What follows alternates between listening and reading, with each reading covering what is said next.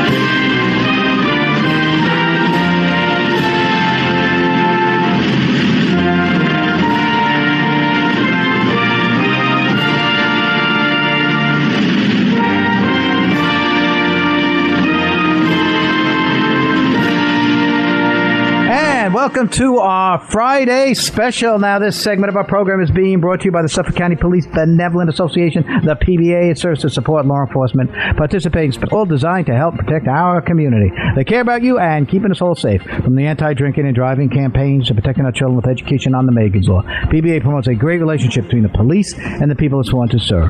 Suffolk County is one of the safest counties in the country, and the PBA takes pride in a strong belief in our security. They have honored our fallen heroes and contribute greatly to our suburban way of life. Need to know more? Go right to their website, www.suffolkcountypba.org. Noel DiGirolamo Perez, and I am excited about today's show. We're going to try to put it into somewhat perspective. As you know, this week, the uh, legislature went in session up there in Albany, governor, state of the state, assembly members all getting together, state senate members all getting together. We spent a lot of time talking about the year of the criminal last year, where much of that legislation that was passed was not in any shape or form for the forgotten middle class, uh, dealing with parole and dealing with changes in bail reform and discovery and having people who serve time, uh, ability to serve on juries and just all this stuff. But what about school reform? What about uh, reduction of property taxes and a better way to pay for our schools? What about all of that criminal justice reform to protect the taxpayer? Well, we're lucky because we have one of our contributors is, is the great assemblyman, Assemblyman Doug Smith, uh, who uh, diligently comes in here every other week to give a report. He's not afraid to be transparent. He's not afraid to put it out there and to discuss the issues with you folks. So for the most of the show, I want to take phone calls. I've got Doug in the studio right now, and he's going to give us a report because he was up there this week. He saw firsthand. Rumor has it we had Angela call in this week saying that there was a little protest going on outside the state of the state. I want to find out Doug's spin on that, and also what are those Senate Democrats and what are the majority in the Assembly? What are they saying about the worst legislation ever passed? And we're talking about bail reform, also the vaccination bill. And I, I better shut up because I'll just keep going. Doug Smith, how are you, sir? I'm doing great. Uh, my voice a little coarse, uh, probably from all the smoke inhalation from the governor's speech, but uh, but it's uh, it, has been a wild week, a wild first week back. Uh, and as you mentioned, you know the governor had his State of the State address. We opened the Senate and Assembly for session, uh, and you know there weren't a lot of surprises, but as I had mentioned when I was driving up on the thruway, I was very uh, concerned and interested to talk to my colleagues since it really it's the first time we're all back in one location to talk to them and see what they thought about this bail reform uh, being one of the most important topics. Um, and I have to tell you, private conversations I had with both Democrats and Republicans, everyone that represents a suburban community, even some from Queens, very concerned about this. Unfortunately, the governor's speech, he didn't even mention bail reform. The Senate Democratic uh, majority leader, uh, she talked about bail reform, uh, I think realizing that it could put her majority at risk. Uh, and then the Assembly Speaker, uh, in his last speech before we hit the road uh, yesterday afternoon, uh, he actually said he's pretty good with it the way it is, and he'd like to just see it continue. not a good indication of where you know New York City and where the state assembly is is right now. So I, I'm deeply concerned about that. Yeah, I'm deeply concerned too because I'd like to see it tweaked a little bit, Assemblyman. I would like to see it tweaking where they give a little door open to the judges in terms of discretion to literally take that out of the hands of the judges. Did we forget, Assemblyman Doug Smith? And I'm talking, I'm talking about you. I'm talking about the colleagues that in most cases when bail is given out, uh, the judges get a report. They get a report from the police and from independent individuals. What should be done with this person? There are no more reports. Just let him go. And that's a big problem. And I'm, I'm wondering why members of the Assembly and the Senate didn't consider the fact that it's really up to the front line folks, such as the judges and the prosecutors and even the defense attorneys and corrections and police, should get a say in this. It's now become a political issue that the far left is embracing because they have this false narrative of mass incarceration. I mean, you've got your work cut out for you, my man. Oh, absolutely. And, and I have to say, law enforcement has been fantastic. And I saw a lot of our uh, represent law enforcement agencies across the state. They were up there. Uh, they are very interested in seeing this fixed. Uh, they, more than most, care about the public safety. You know, we have, uh, listening on your show right now, we have so many members of the Suffolk County Police Department, Nassau County Police Department, that are, uh, you know, listening into your show. They are concerned and their families are on edge knowing that uh, you know, take handcuffing police and preventing them from making arrests or putting bad people right back on the streets is not helpful. I am very encouraged, though. Uh, our Suffolk County Sheriff Errol Toulon has been very vocal about his concerns and about changes that need to be made. Very happy about that. Errol has been uh, really a, a, a voice, uh, really for championing those those fixes. Uh, our, our, even our Democratic uh, District Attorney Tim Sini has sounded the alarm and said we need changes. So this is not just a Republican issue. You know, this is something that, and you, you talk about it all the time. We talk about the forgotten middle class. And I am very happy. On the one hand, I'm disturbed that this needs to, this fight needs to happen. I am, because I, I, I think the best way to prevent things like this are to, as I've mentioned, read the bills. And anyone who read that legislation last March, uh, March 31st, it was uh, right, we about, about uh, 3 o'clock in the morning on uh, April 1st within the state budget. Anyone who took the time to read it, it, it, spelled it out. This is what was going to happen. We in the Assembly Republican Conference stood up. We debated this. We were um, there were people on the other side of the aisle that said we were fear mongering. You know, unfortunately, at, at this time, I wish we were fear mongering that's not the case. These things happen. When I was in Albany just the other day, uh, actually, after I got off the, sh- uh, the phone with you on the show, about an hour later, I arrived to Albany. First text message I get was about a case where a six week old child uh, ingested his dad's meth and died. And with that case, you know, they, they had to let that guy go. Disturbing. Uh, you know, again, uh, I talk about putting that discretion back to the judges. They're receiving these profile and background checks on the individuals before them. They are the learned individuals. This is how the system should work. The criminal justice system in America has never been 100%, but it's pretty damn good when you think about the balance. And I, I also want to follow up to what you're saying. Uh, Suffolk County Sheriff Errol Toulon will be a guest in the studio on Tuesday, coming up January 14th, 1 o'clock on our show, and we will be talking about this. Sheriff Errol Toulon will be in the studio one o'clock on Tuesday on uh, January 14th. Um, so much to talk about. Uh, you get up to Albany this week. The state of the state. Was there a lot of people sitting on their hands? Was there a lot of applause? Did the governor say anything for the forgotten middle class?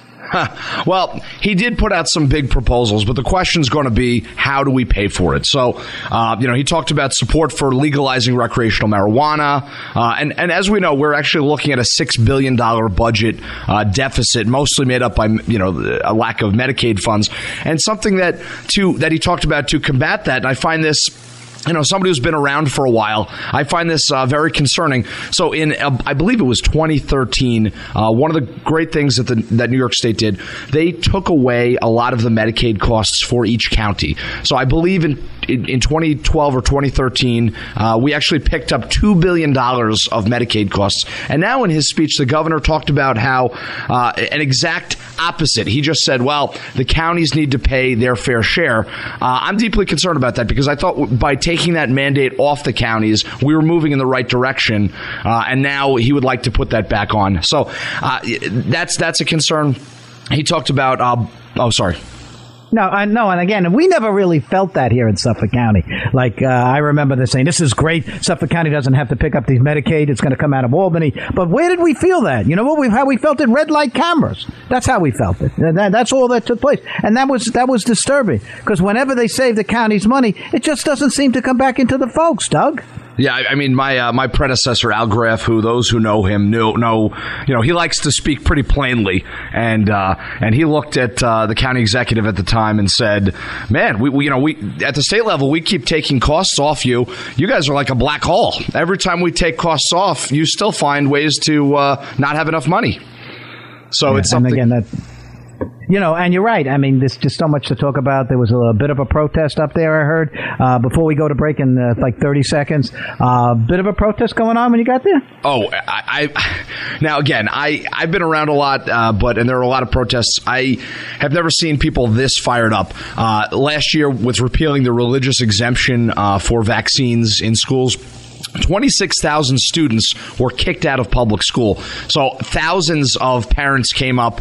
Um, I mean, right, right in the uh, walk between the legislative office building to the state of the state, there had to be hundreds of parents screaming and shouting, and and they're deeply concerned because they feel they have nothing left to lose. Their kids have been kicked out of their schools.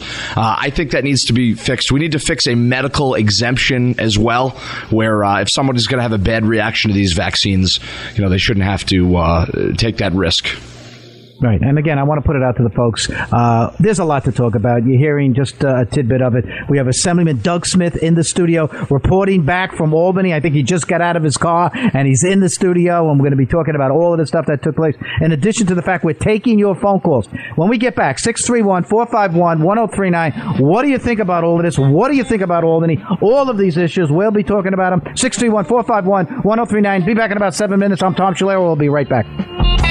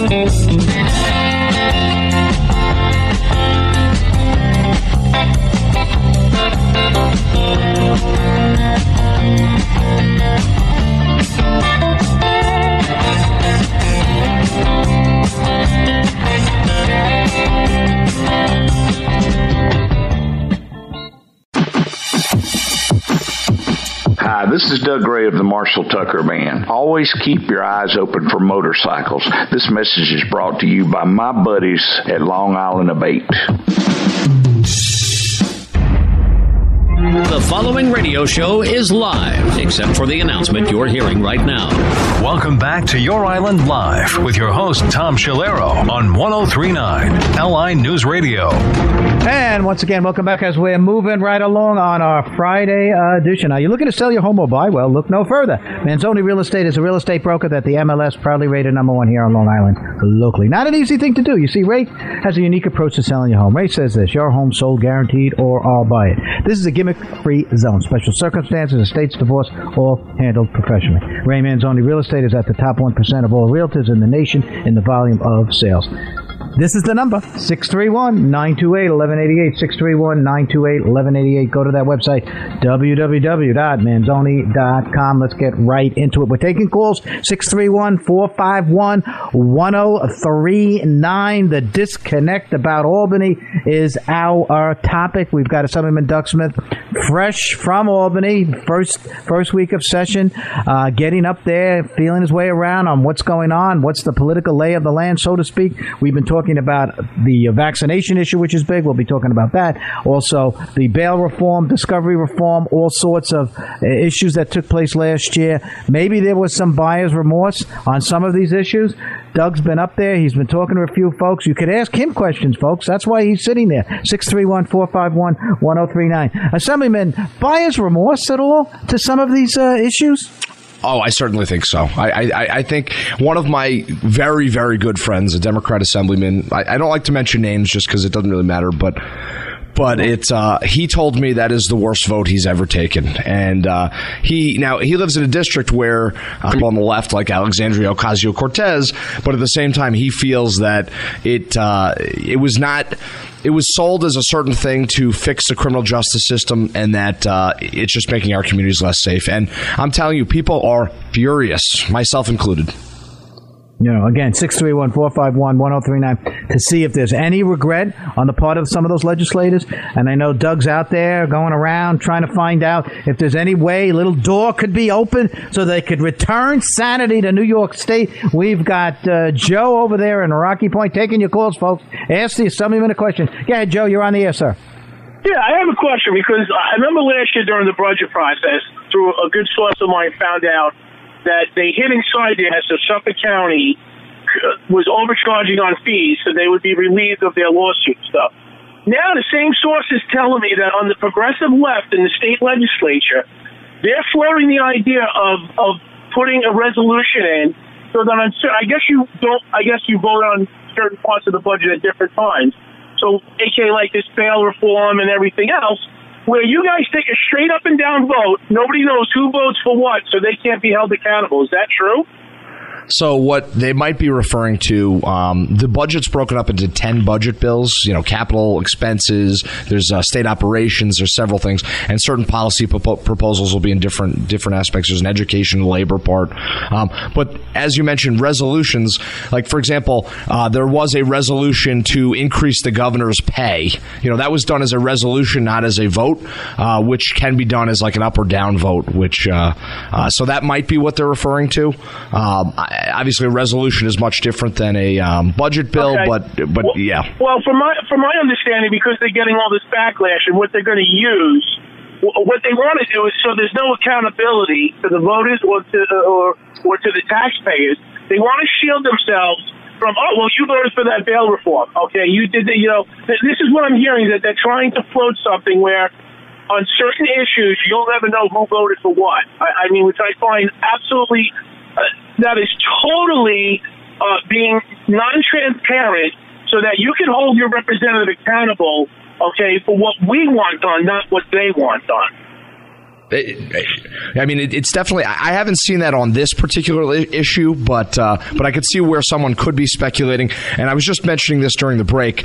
Um, a lot of the New York City representatives do not want this bail reform changed. And I'll tell you, in the New York State Assembly, there's 150 of us.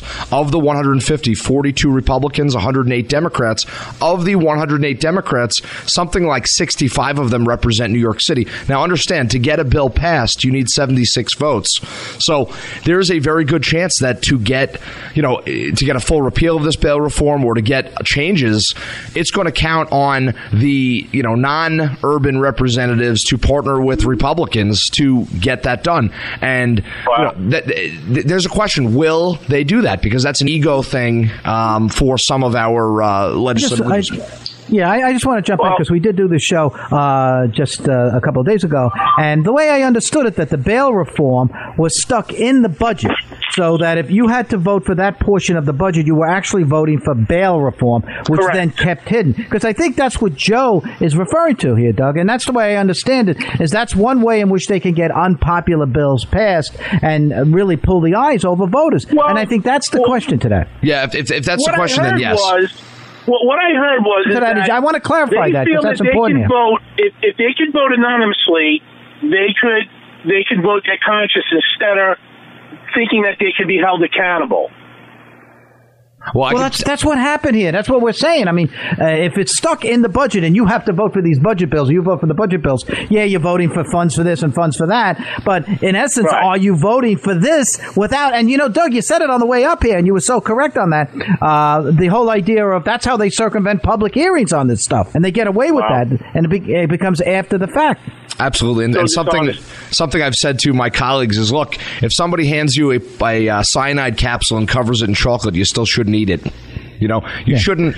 You know, there's nothing, and, and I said it on the ride up the other day. There is nothing that I could be offered. You're not going to build a park in my district. You're not going to do anything. There's nothing you could offer me that's more important than the safety of the people I represent. And I want to add one other thing with what Joe was saying is that if this was, uh, Assemblyman Smith, if this was a standalone, would the Democratic state senators from Nassau and Suffolk County have voted in the affirmative on it? I don't believe so. I don't. No, think that's that's the point. That's the point here. This this was a way in which to pull the wool over the eyes of people who live and residents in the state of New York, and that's and that's a big problem. Totally dishonest. Joe? Just just totally dishonest. Thank you, Joe. I appreciate that. 631 451 1039. Assemblyman Doug Smith answering the questions on what's going on in Albany. Assemblyman Smith is back after the first week. Ed from Bellport, what do you say, sir?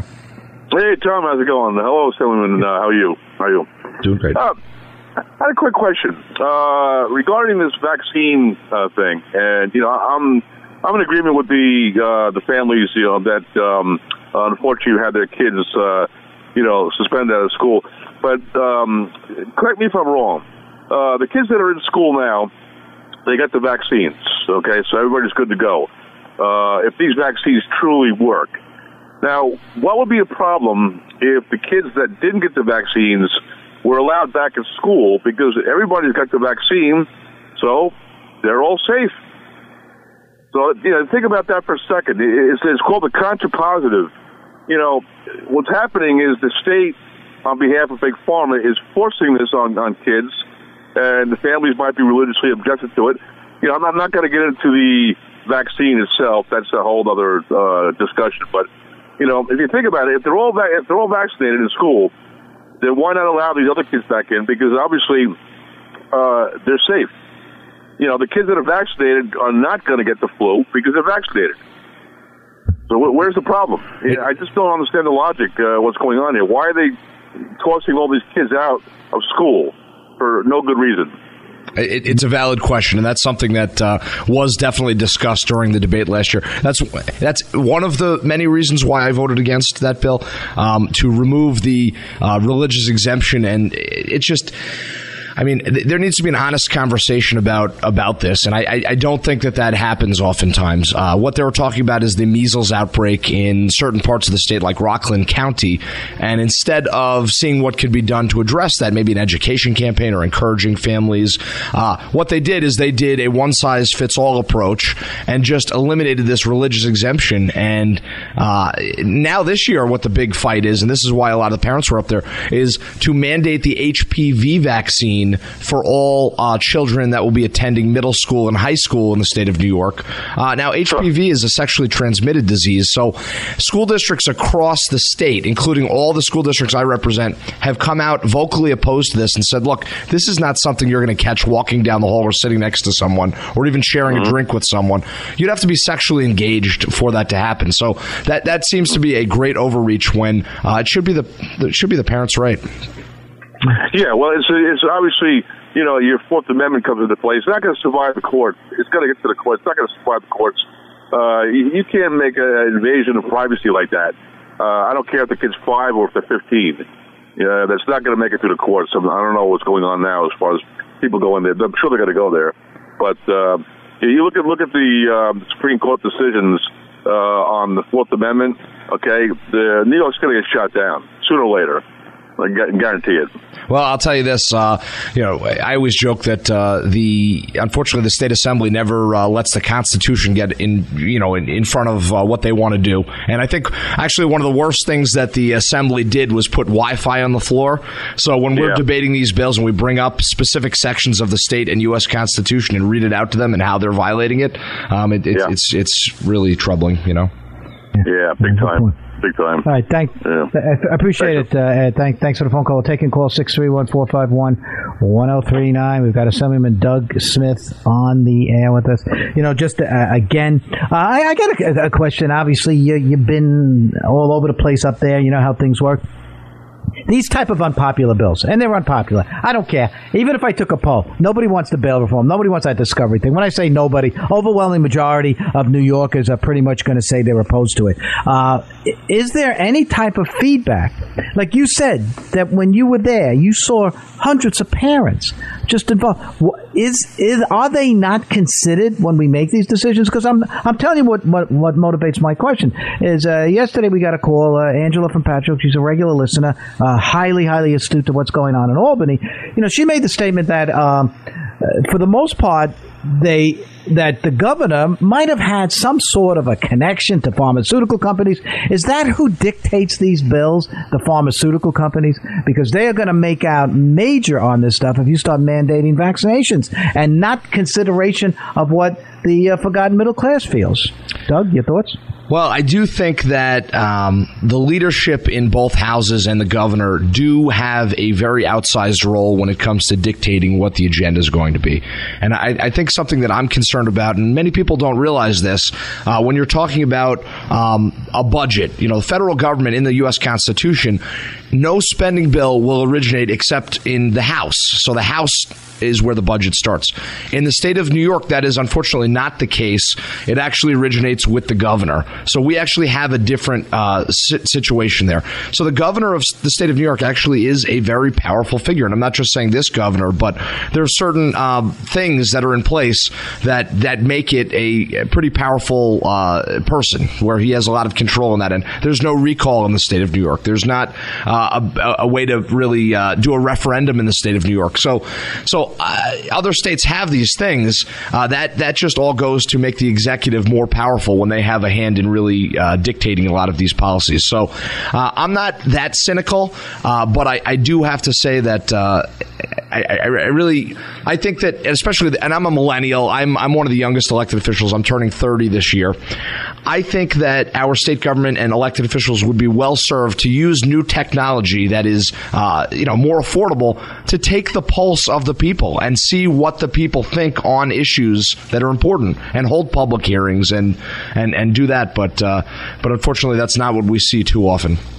Well, and again, I think that whole idea of transparency and public hearings and input from those people that are affected by this, in this case, parents of school children, as far as discovery and the uh, and, and, the bail reform, the uh, members of the criminal justice, our court, our police, corrections, all should be considered victims. Why would victims? Because they seem to now be victimized again, particularly on the discovery bill. So all of that there, and and, and I'm going to go back to this.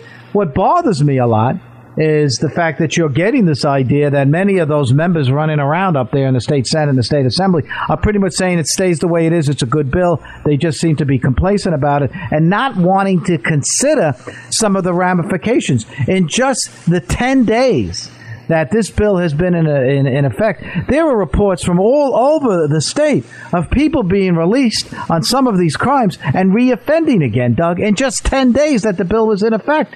Does this have any impact on those those arrogant individuals that don't want to revisit this? I think I think it does, and I think I think most people in the state of New York, even if you're a legislator, I think you are open to new ideas and open to changing your opinion, having an evolving opinion on issues like this.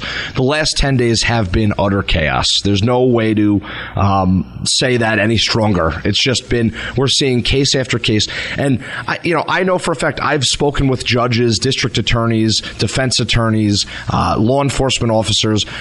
I know they're not just calling me, so that's something that I feel very encouraged by. The fact that you know, you know, obviously I'm a friend of law enforcement, but uh, I know they're reaching out to people across the state and across uh, party lines. And when you see a strong bipartisan uh, coalition of local elected officials around the state of New York, sheriffs uh, who are elected, district attorneys who are elected from both parties, coming out and saying that this is chaotic, and even like you said, you had that blue ribbon panel just the other day, even defense attorneys attorneys are concerned about that. I think that's something that uh, that really needs to uh, that, that, will have an influence. So I'm I'm, I'm encouraged, but uh, you know how many more people are going to have to be hurt before we do what's right, and especially this year, you know, sitting in the governor's state of the state talking about justice, you know how he can talk about justice and all these things when we're not talking about crime victims, taxpayers, or citizens of the state of New York. Now, not to change the subject, but something that I do support that the governor put out there, and it goes to your last question.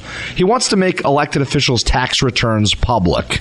And it's something that I think is important, and it goes to what you were saying about you know who is paying the salary of an elected official. So he put out a proposal. Now he, mentioned this last year, so we'll have to see if it actually comes to fruition. But any elected official in the state of New York that makes one hundred thousand dollars or more, which on Long Island would be county legislators, uh, town supervisors, including people like myself, uh, as ca- as state legislators, um, that that the public should have the right to know, and that's something I support. Okay, 631-451-1039. Only a few minutes left in this segment, but uh, we've got the assemblyman here. We'll be right right through the uh, 130 hour, so we'll be taking your, your questions. You know, I'm going to ask a philosophical question. I don't even seem to expect an answer out of this. I'm just want to throw it out just, just for possible discussion. It almost seems that when you deal with that ultra left, that far left, that the philosophy of the far left, which is not forgotten middle class values or anything like that, it just seems that when they have their um, their public policy initiatives and they get control of a governing body like they did with the Senate, the state Senate, and the state assembly, and now the governor's office, that they are not interested in hearing counterpoints of view. It's like this is the way it is. If you like it, fine. If you don't, too bad. Am I being a little tough on our friends on the far left? Uh, no, you're not. And and I'll tell you when when just yesterday uh, we made we had comments on the floor. The speaker gave a speech to the assembly.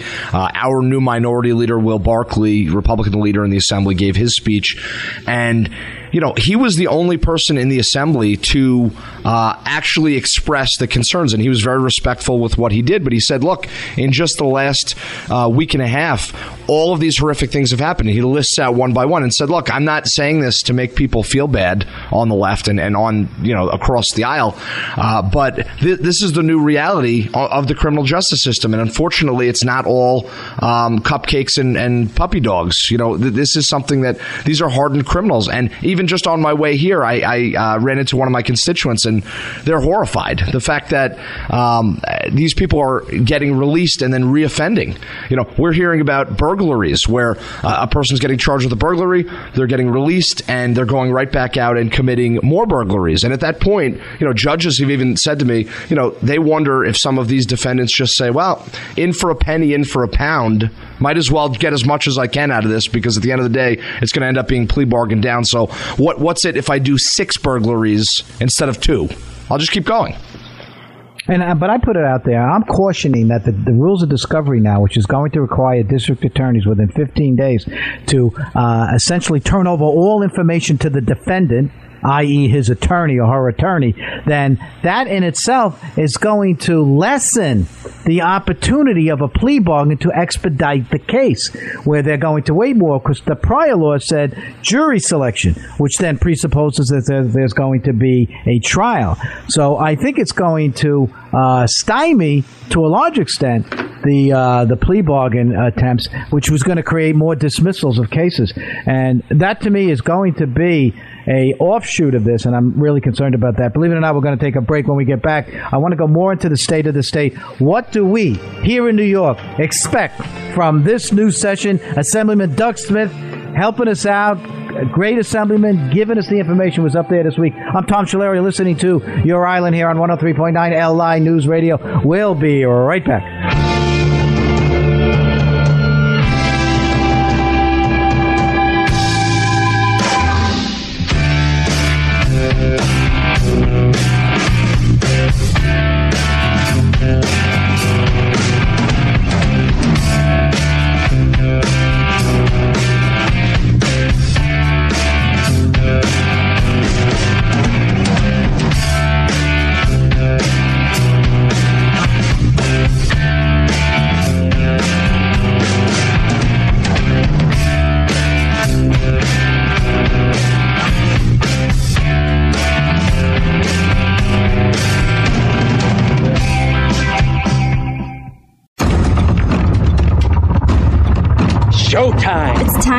Radio show everyone loves. Do not attempt to change the station. Just listen, and we'll keep broadcasting. It's time to begin the show.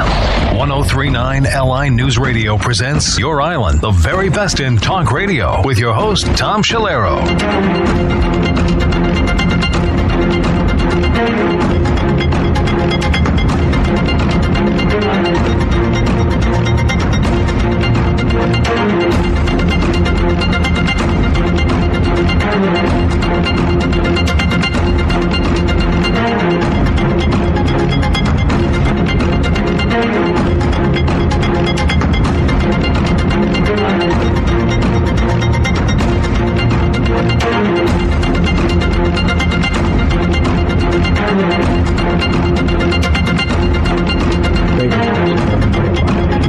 Right into it. We are talking with Assemblyman Doug Smith about events in Albany this week. First week of the legislative session.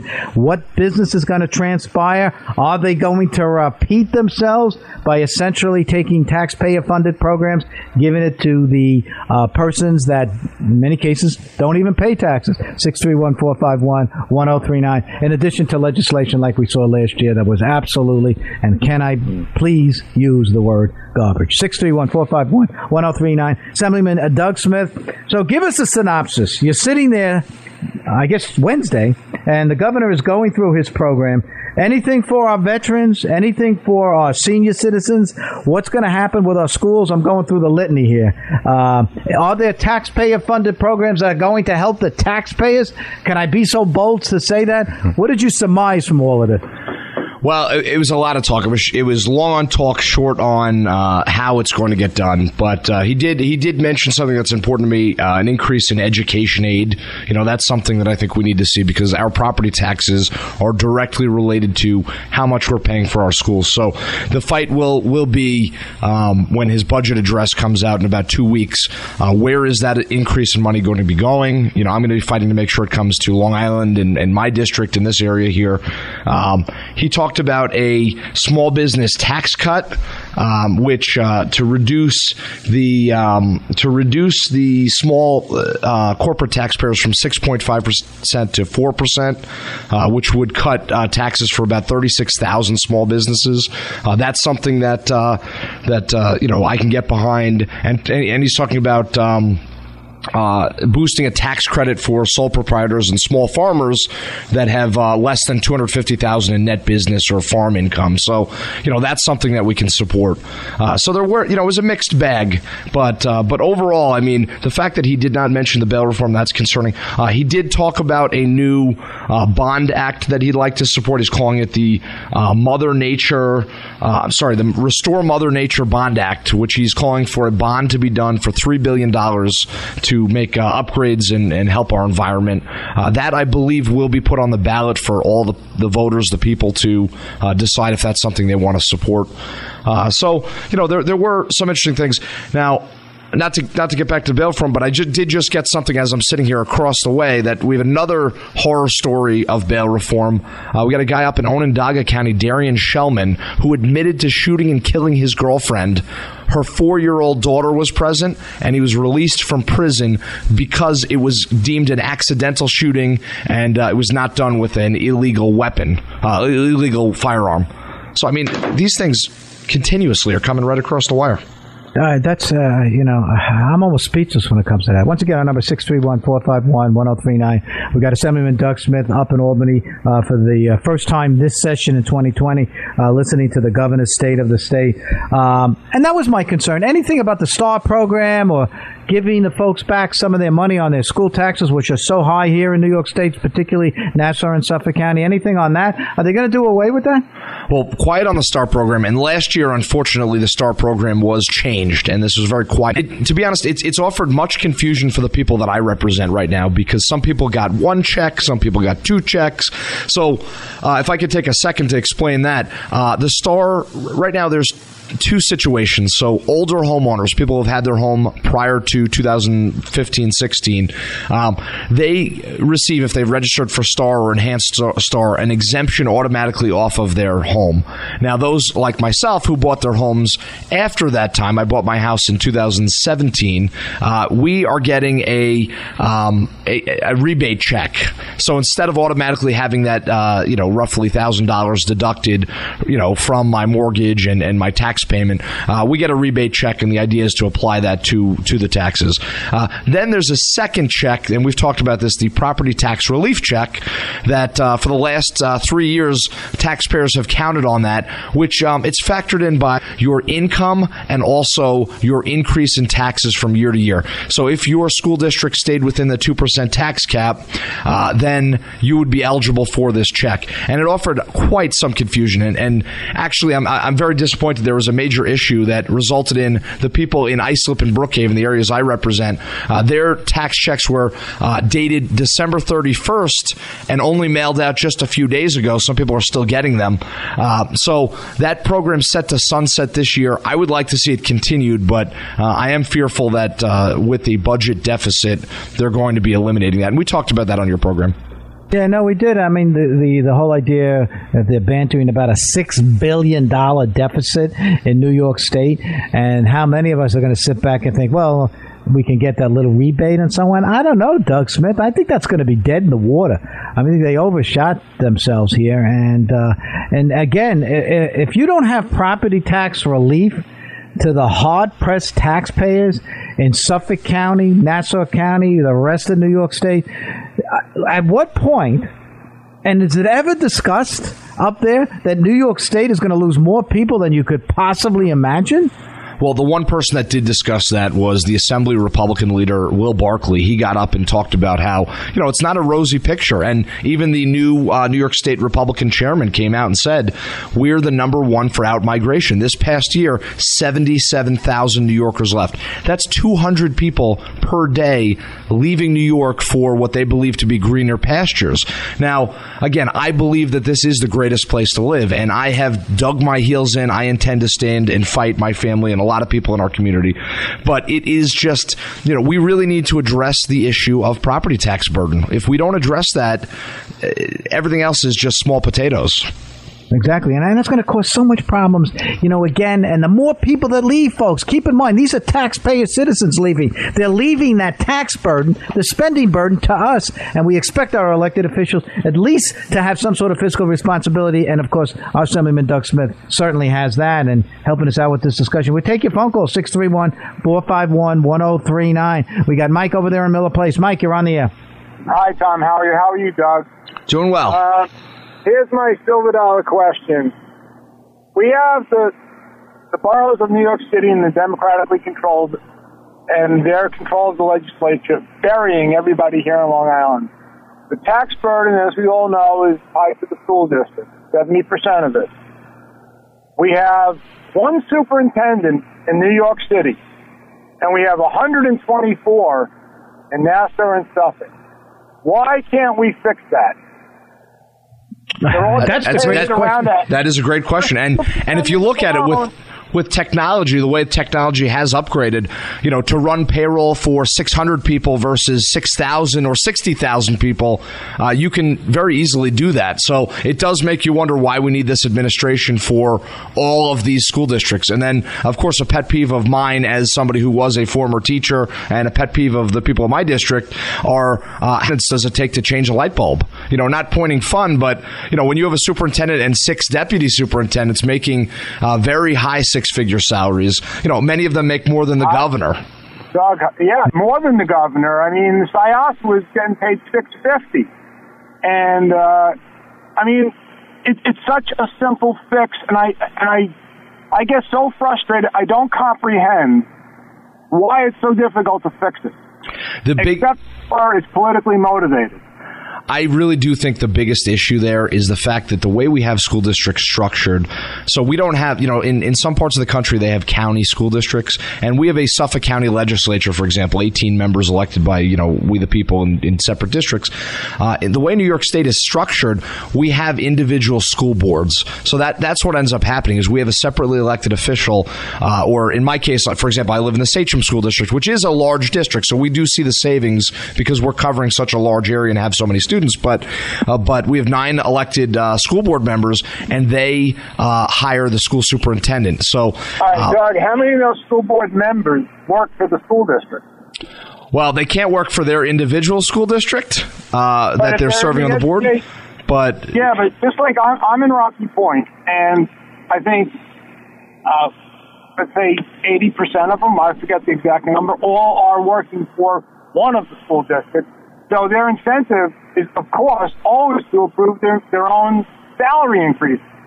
They're guaranteed 5% by the state contract, regardless of what happens with the 2% tax cap, which is another ridiculous thing because they're all floating bonds to circumvent it. They got the whole thing rigged. There's not, they should just flat out say no increase. Zero. Because they're making so much money.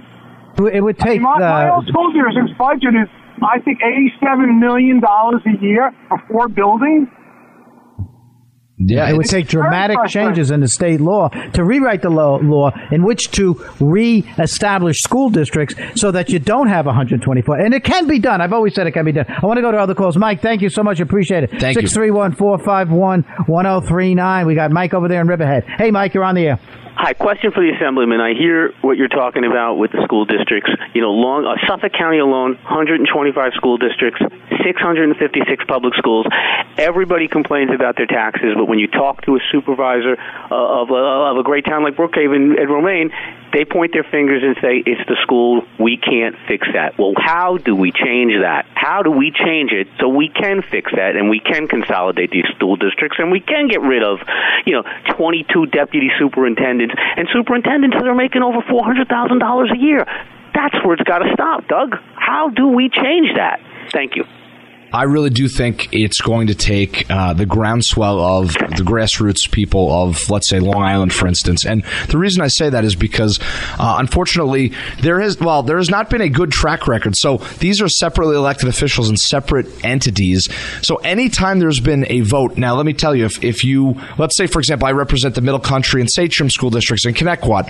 If there were a proposal to merge Connetquot, Middle Country, and Sachem, that would have to go out to a vote of the people of the district. So that would be put on uh, the ballot.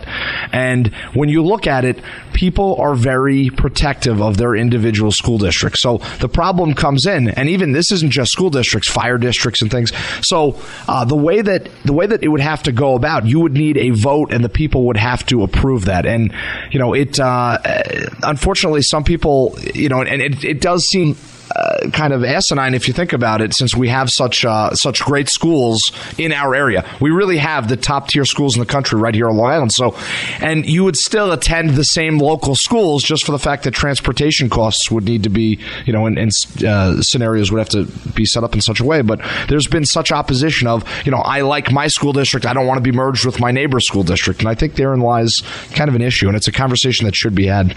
And, and it should be. And I think uh, a, a good panel of individuals could sit down because to me, the ins- uh, some people may laugh at me, but I find the answer to this very, very simple. Let's follow the models of other states that have exorbitantly low school taxes simply because they do it by county by county. Let's imagine for a second a county like Suffolk that has a education commissioner. All of the districts in Suffolk County then could be fined for uh, in terms of purchasing and in terms of all of the administrative costs can be done in one level, but you could still maintain the local school boards, which really don't cost a whole lot of money, and still maintain teacher salaries, but reduce the courses uh, to a large extent by a lot of money.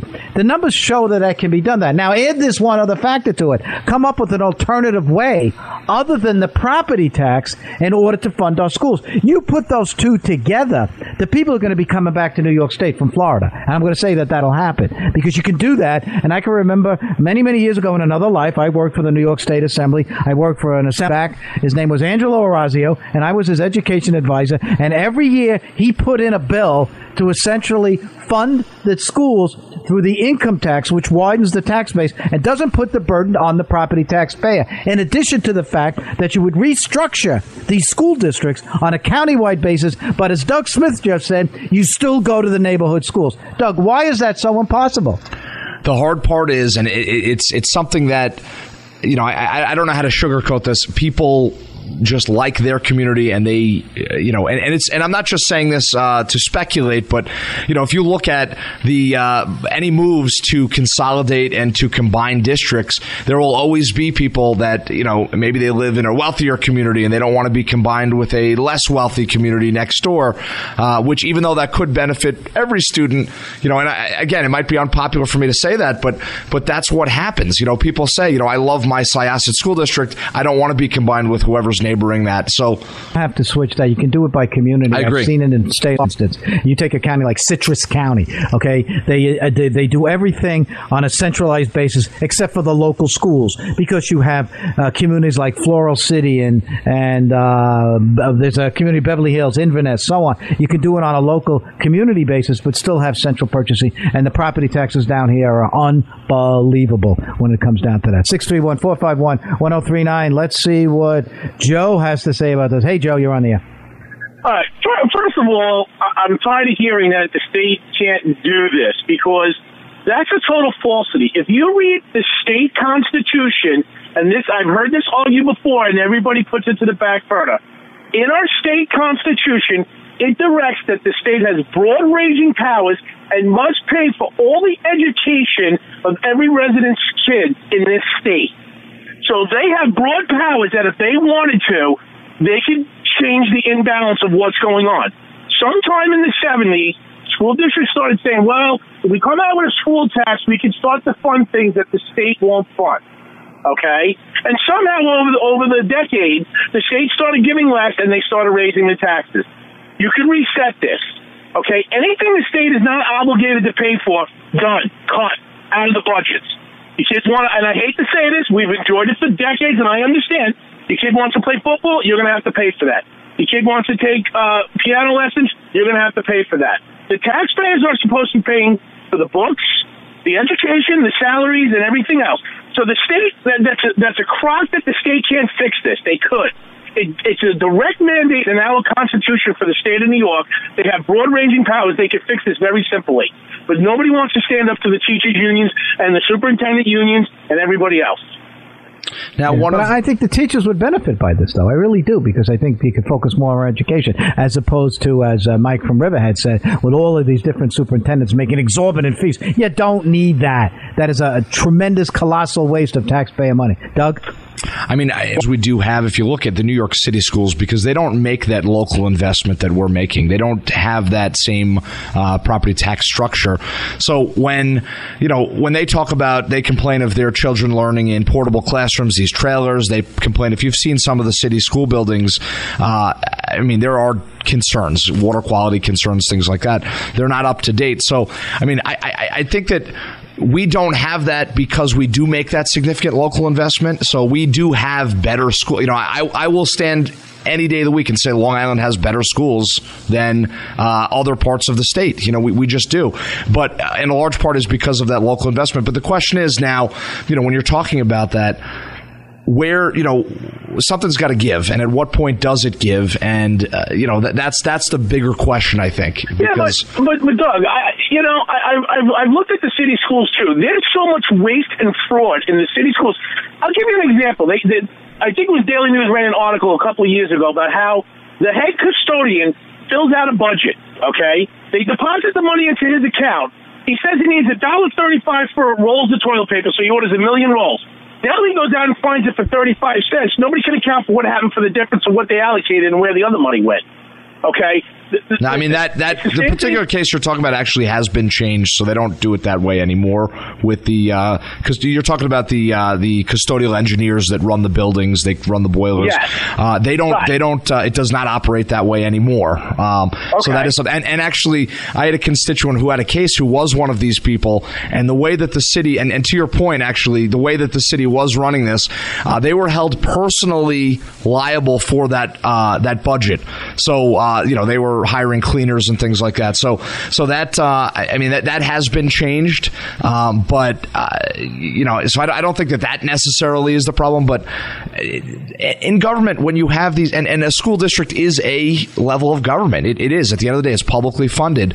Uh, now the other part of it is that I see a, a big problem when you look at the charter schools now because this is even instituting a further. It's you know charter schools say charter schools are public schools, and the only thing really public about them is the funding. So now we're actually hire charter schools are able to hire uh, people who are not certified teachers and things like that. So now we're funneling away our taxpayer dollars into charter schools, and you know they're giving nice uniforms to students, but in a lot of ways they're wasting money as well. So I I don't think that that is necessarily the answer. But to your point, we really need to fix it. We need to dig in and go line by line.